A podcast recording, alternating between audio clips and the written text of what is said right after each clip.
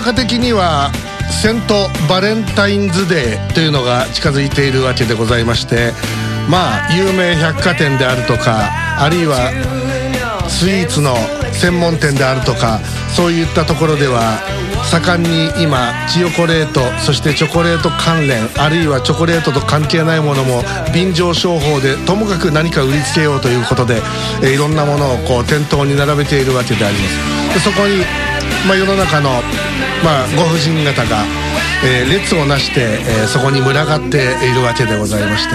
ただしまあその中の多くはいわゆる義理チョコというやつでありましてそうでない本命チョコっていうのもまあわずかながらにあるんでしょうけれどもそういったものがまあ一頃よりはちょっとこう熱が冷めてきてるのかなというふうに思いたくて見てみたんですけどそんなことないですね。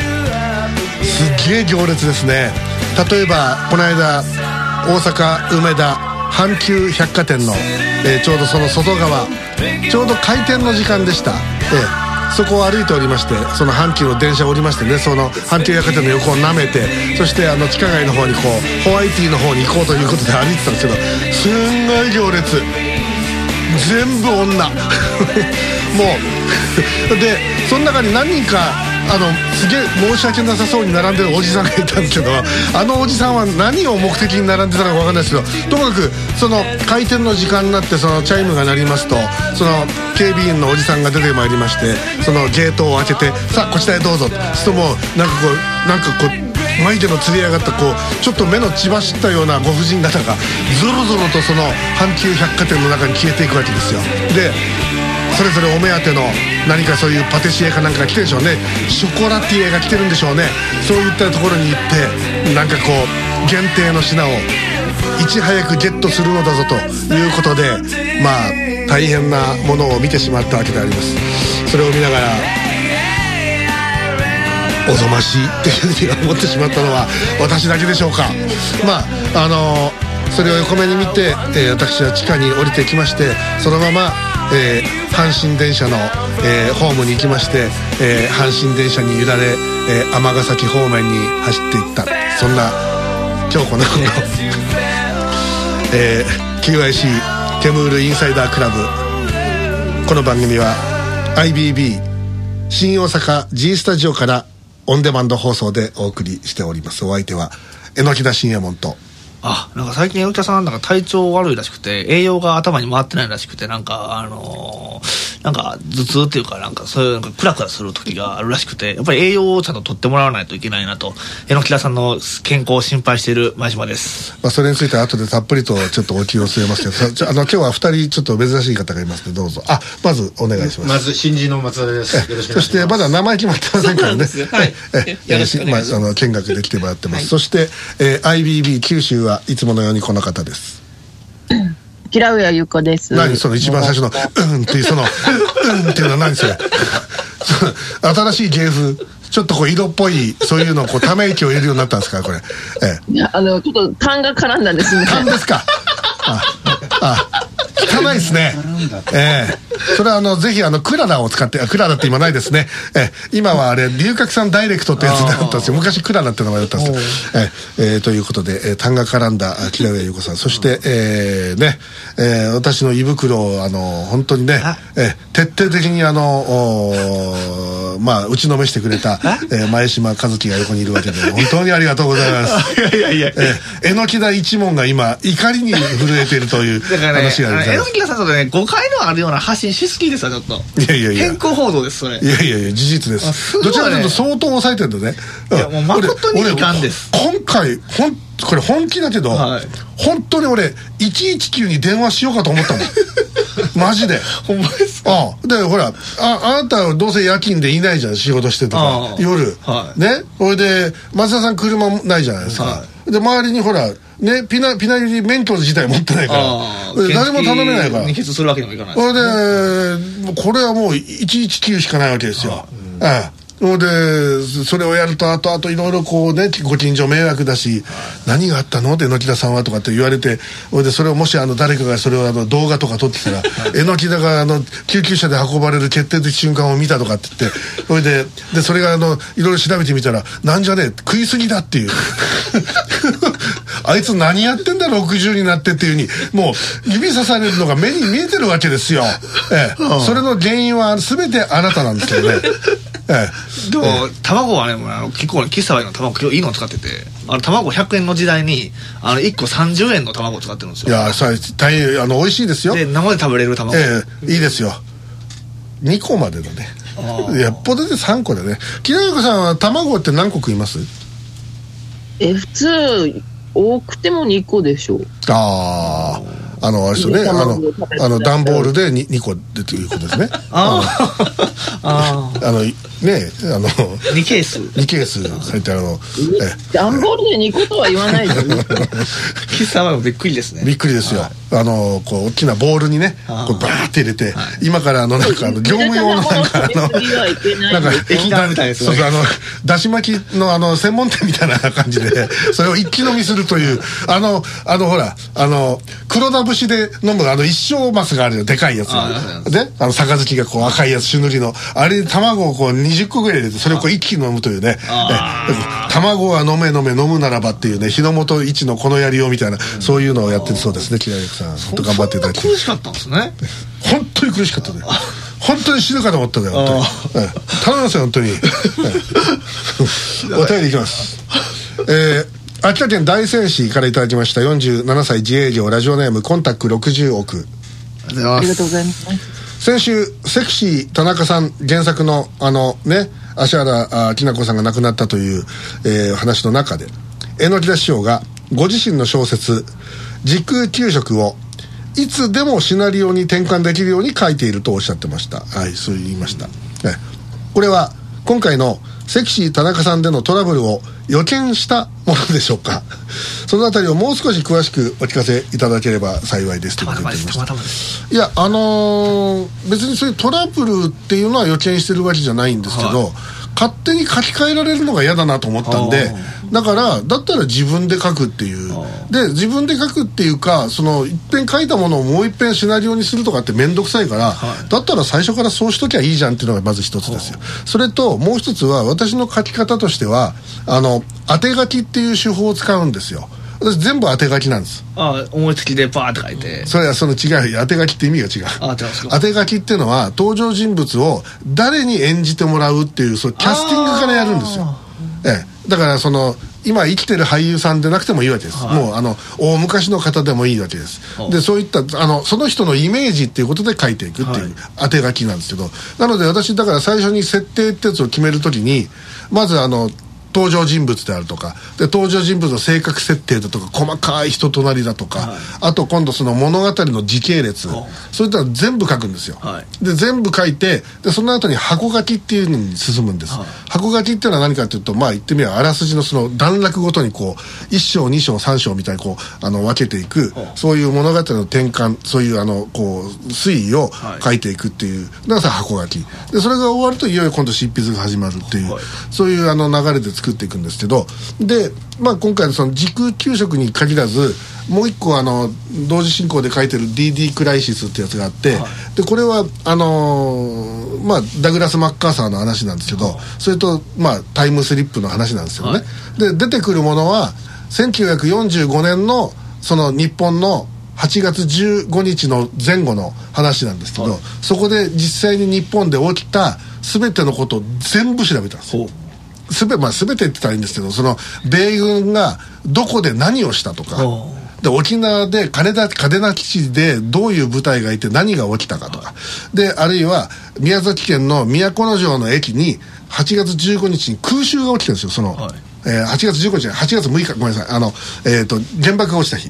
広島に。はいでその日に何があったかって全部調べて、はい。でどこのあの航空母艦の関西機のどの部隊の隊長の名前が何ででそこに乗ってたパイロットの名前が何ででそいつがどこのアメリカの例えばユタ州出身とかテキサス州出身とかいろいろあるんですけどそれも調べてでそいつの誕生日も調べてででそれを全部調べて調べ、だから調べ抜いた資料集だけでちょっとした厚みがあるんですけどそれを書いてでそれでその時系列で秒単位の時系列を全部書いていったんですよ。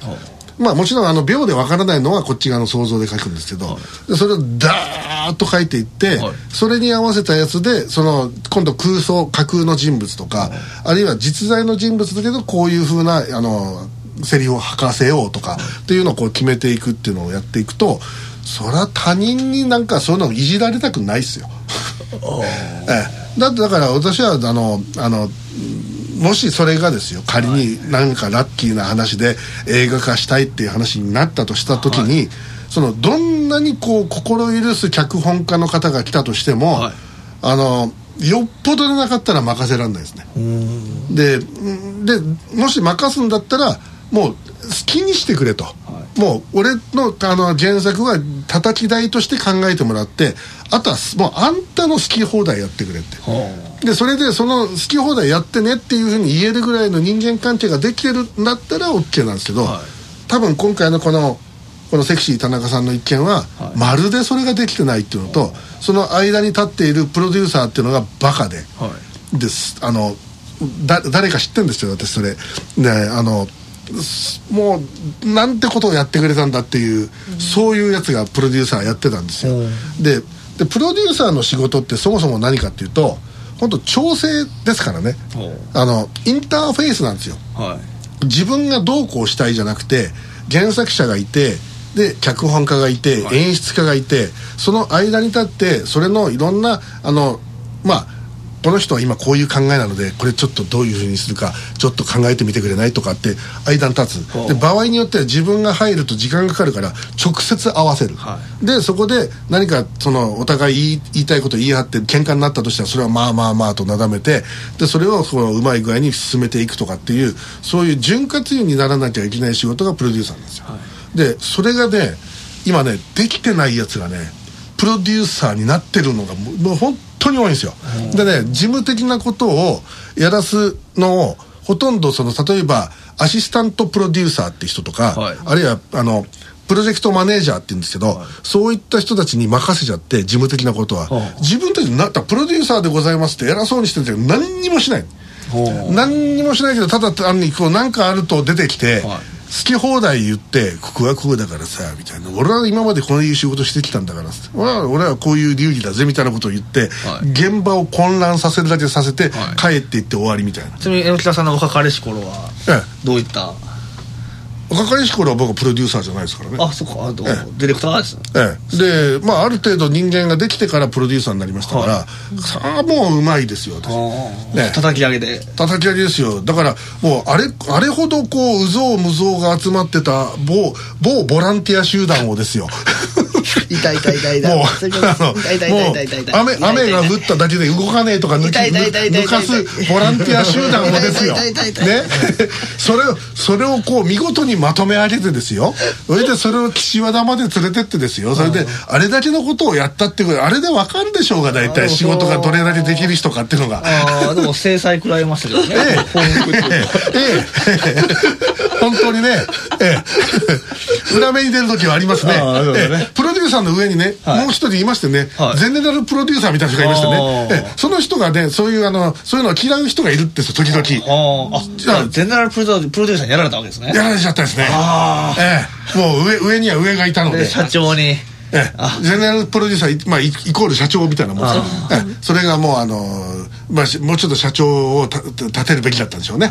ええ、そういう怖いですね、ええ。怖いですね。ええ。本当に、あのー気をつけていただきたいという。調整って大変ですね調整大変ですよ、でも僕はあの時ちゃんと調整そのゼネラルプロデューサーともちゃんと電話して私調整してましたけどね。あれ社長っていうか会長ですけどね。いやでも実際ですよ。私ちゃんとあのあの責任は全部私があの持ちますのでって言ってちゃんと立ててで現場でもあれだけ立てて、はい。えやって、えまあ全部取らされましたね責任ね。そうそうそう。ででなのにあの動画はいまだにあのサーバーに残ってるみたいですね。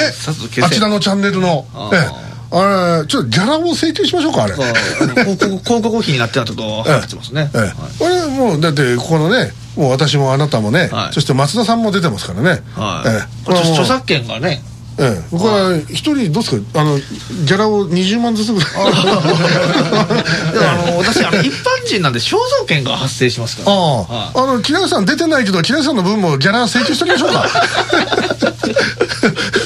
ちょっとあのずんぐりむっくりな人を平上さんってことにしておいて。ああのいいくらか欲しい額、はい。後で言っててください。あのちょっと一時的に太りましたと。ずんぐりむっくりになっちゃいましたと。まあ本当にね。はい。続いて。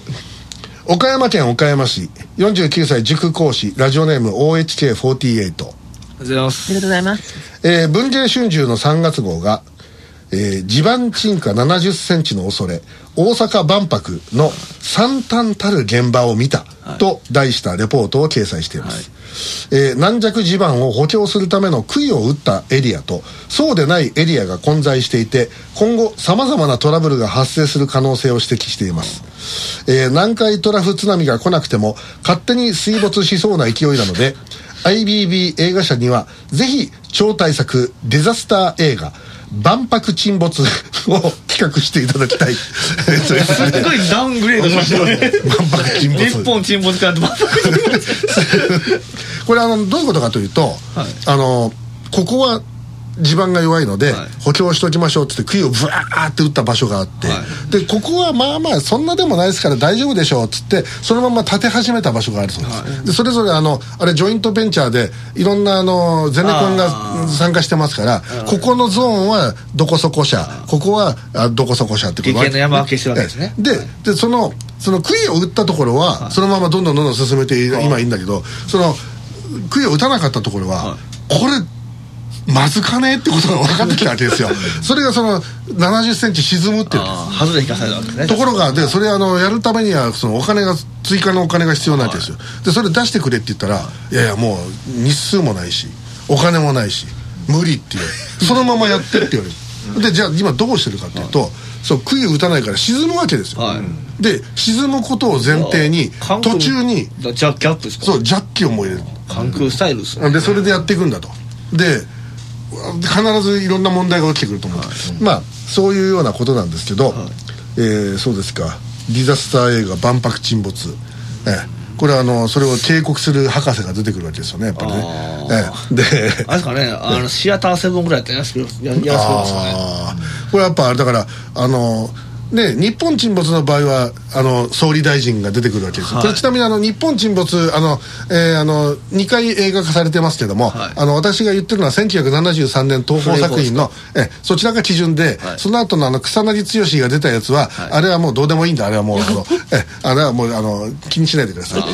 えでえっ、とだからその、えっと73年版は、はい。あの丹波哲郎さん演じる総理大臣、えー名前が山本っていうんですけど山本総理大臣がいるわけですあ えええー何かをこう暗示する名前ですね、ではい。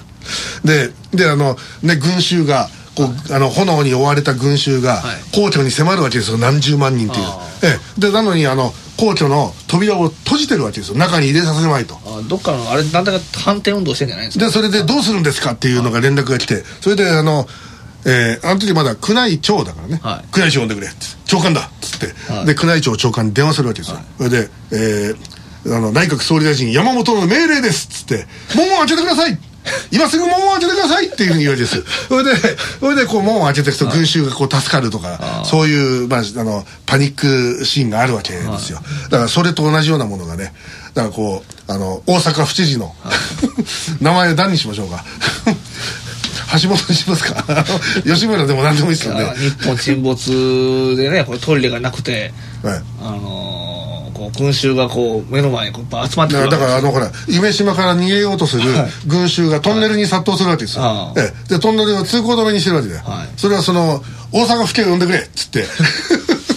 それで大阪府知事なんとかの命令ですとかっつって、それでみんなトンネルにバーって逃げていくと、トンネルがその後の水が襲ってきて水没するっていう。もう大変なこうあの映画になりますね。あっこのね、あのー大阪府警の中でも、この少々でやっぱ仕事するとことししないところがあって、あの、いつも自分がイライラする、あのーですか？あこう御堂筋ですかね。あの難波に行くところ。あのタクシーブワーって並んでるじゃないですかあれ本当は道交法上良くないらしいんですけどあれ取り締まらなあかんらしいんですけどあの全く仕事してないんで大阪って本当警察動かないよね。なんかどうでもすごいなと思うけどその路上駐車とか当たり前じゃない。もうね、はい。あれ他の都道府県行ったらね、は一発だぜ。り交差点のど真ん中で止まるでしょ。その例えばその繁華街で、はい。ねそのそれこそ北新地でもどどこでもいいやああいったところでさ、その路中してるじゃない、はであの停車ならまだわかるハザードつけてるとかだったらまだわかる。本当におあのキー抜いてあどっか行ってるんであれあれ熊本の銀座通りでやったら一発でやんな。の、まあ一発であの紙貼られるでしょうね。貼られるけどもすぐにデッカーで取ってどっか行っちゃあうでもうそういうのでいつもあのあの持ってかれてますから木田上さんが。あええ。あじゃあほほんまっすか？ですよね。いや、違います。あああ違うんですよ。なんかあれなんかあの一瞬ほんまかと思いました。いやなんかあの一時停止違反でなんかパトカーに捕まったことがありましたよね。一時停止はありますね。あええ。それでね切符切られてる横でね、はい。別なパトカーがね、一時停止違反してね 抜け抜いてったんだよそこを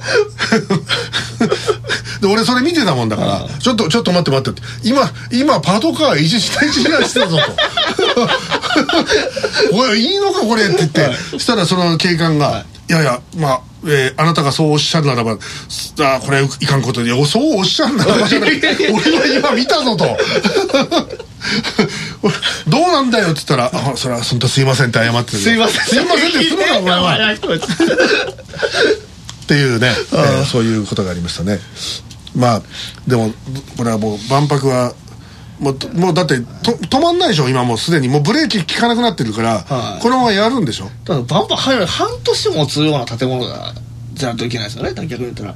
いやまあ持つ持たないっていうかともかくややるやらんで言えばもうもうやるんでいいんですけどあの問題はその万博の後にその IR を誘致したいっていうのがあるわけじゃないですかっていうかもう俺もう大阪って確実に終わるなと思ってるのは、そのまあ万博もそのに大阪のいわゆるあの生命線を断ち切るような大バカイベントだと思ってるので、はい。ででそこに今度またあの大阪のあの2つ大学をくっつけて公立大学になったじゃないですか、はい。で今度それを春入学やめて秋入学に変える。しかも公用語は英語に変えるって言い始めたの。あちゃうか。でででいろんなこといや今やらんでいいことをいっぱいいろんなことを提案し始めて、でそれが全部はっきり言って全部と言ってやるけど、ほぼほぼ裏目じゃん。はい。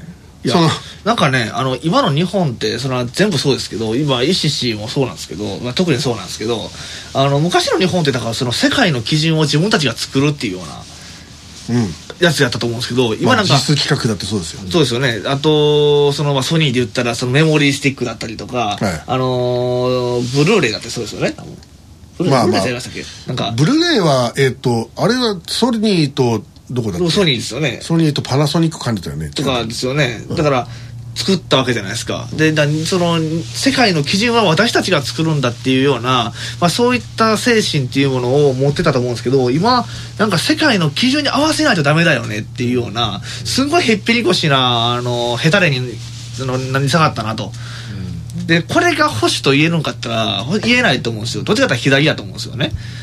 だから、あの、かなり、あの、極、極左が、あの、政権握っちゃったなっていうのがあって、で、極左が、まあ、そういった、あの、万博をや、万博やった後の、その IR だったりとかね。まあ極左っていうのはあんま関係ないと思うんだけどそのその自民党自体も、い。や、極左だと思いますよ。いやいやそそういう言い方じゃそうかもしれんけども、そのともかく政権を握ってる担当してる人たちが、はい。その日本をその伸ばそうとかその、あの国力を強めようとか、経済力を上げようとかっていう意識が全然なくて、はい。とりあえず売れるものを売っちまえと、はい。それでお金持ちである外国の人に入ってきてもらえばそれでいいんだと、だからインバウンドだ。やれそれ熊本の TSMC だ、はい。やれなんだと。それ乗っかっちまえっていうのもそればっかじゃん。なんか、でおもてなしって言葉がね、なんかその一人歩きしてると思うんですよね。でも確かに今前島君が言ったように、はい。その日本のそのスタンダードっていうのを、はい。まあともかく作っていくんだっていうのが例えばかつての通産省だとかの役人の中にはまだあったわけですよ、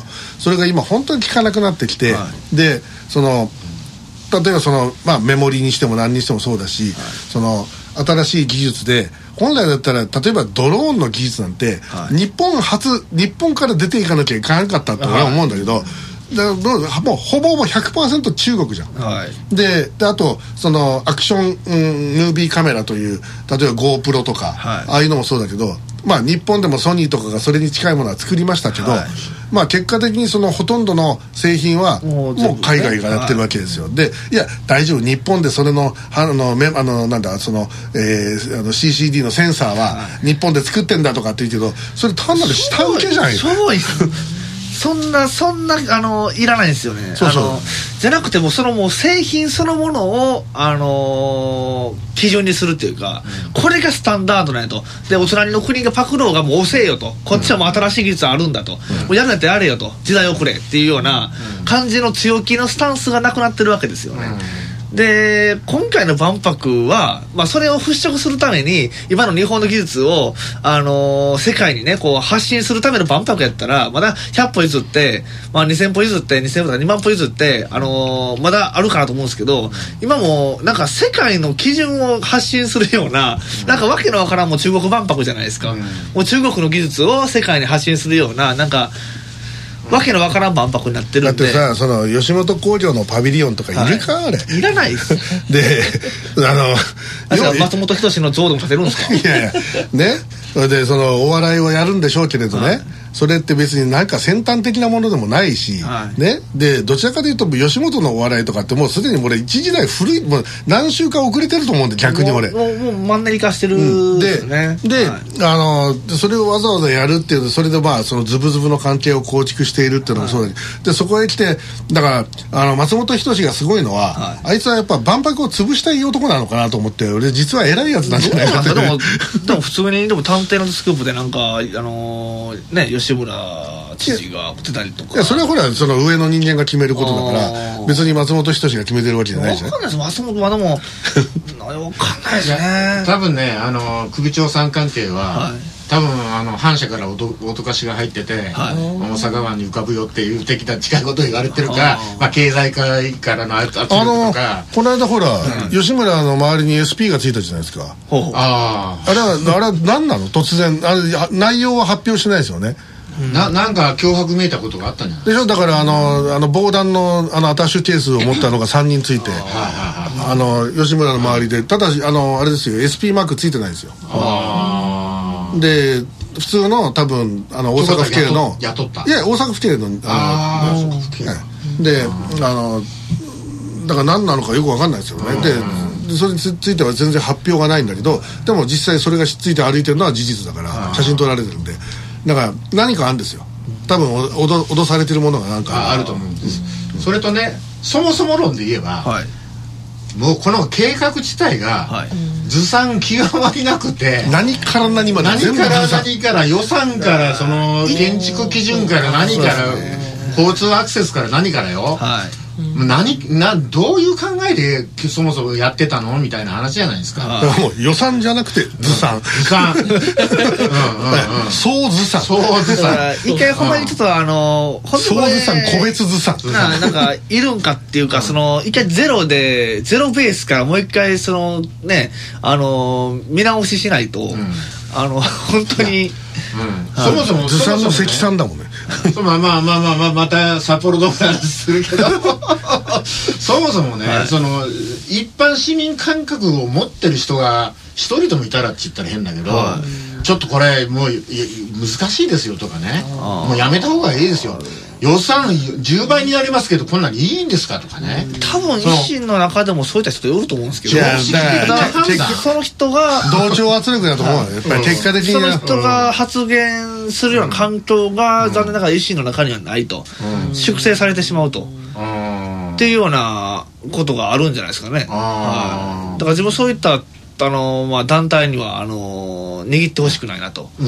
思いますね。そういう、人もいるし、はい。もう感覚的にずれてて、はい。いけるよこれって。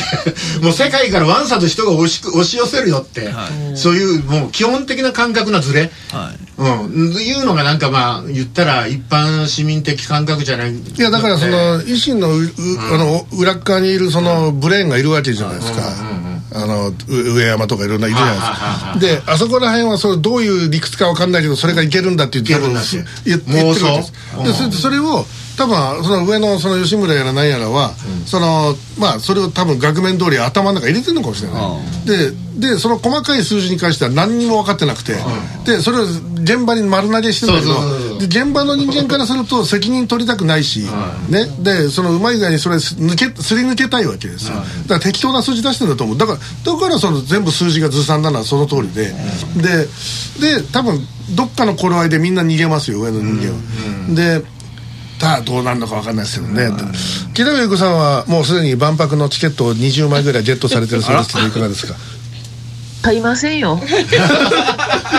え、熊本熊本から見に来ないですか？大阪のこの今回の。え？まあ賢明な判断だと思います。あじゃあ何にも楽しみないです。あら。なんかワクワク松田さんがあの旅費出すって言ってもそれでも来ないですか？いや、そういう問題ではなく。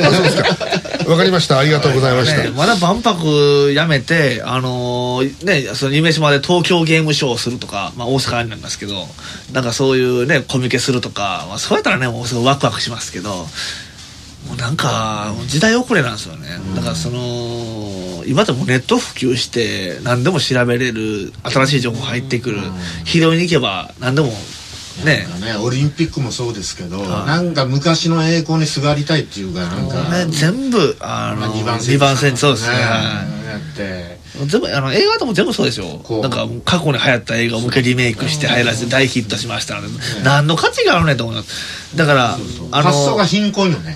あ新しいゼロベースから考えゼロから1を作るってことを日本がやっぱやっていかないといけないと思うんですよ。うん昔の人はそれをだからややったわけですよね、その昭和のその全盛期で働いた人とか。まではあのゼロから1を作るってことをやってていまだにその仕事っていうのが今の日本っていうのを支えていると。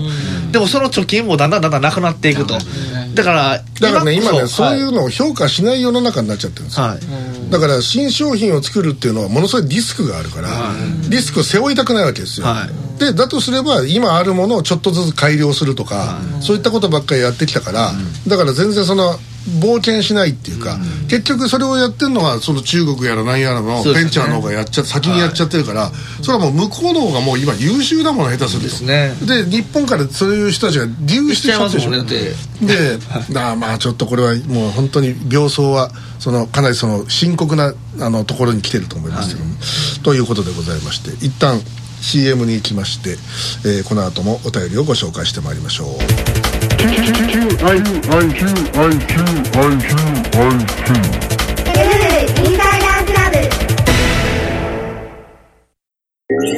最近気分がめいっていて。一日中変な声が聞こえるんです。気がつけばいつも踏切に立ってるんです。悩み多き現代人の強い味方。心の病にベストフィットの病院ができました。駅から3分スピード神経クリニック。自殺志願の方通り魔予備軍の皆さん出ます出します抗うつ剤。大量投与が自慢のスピード神経クリニックにぜひご相談を。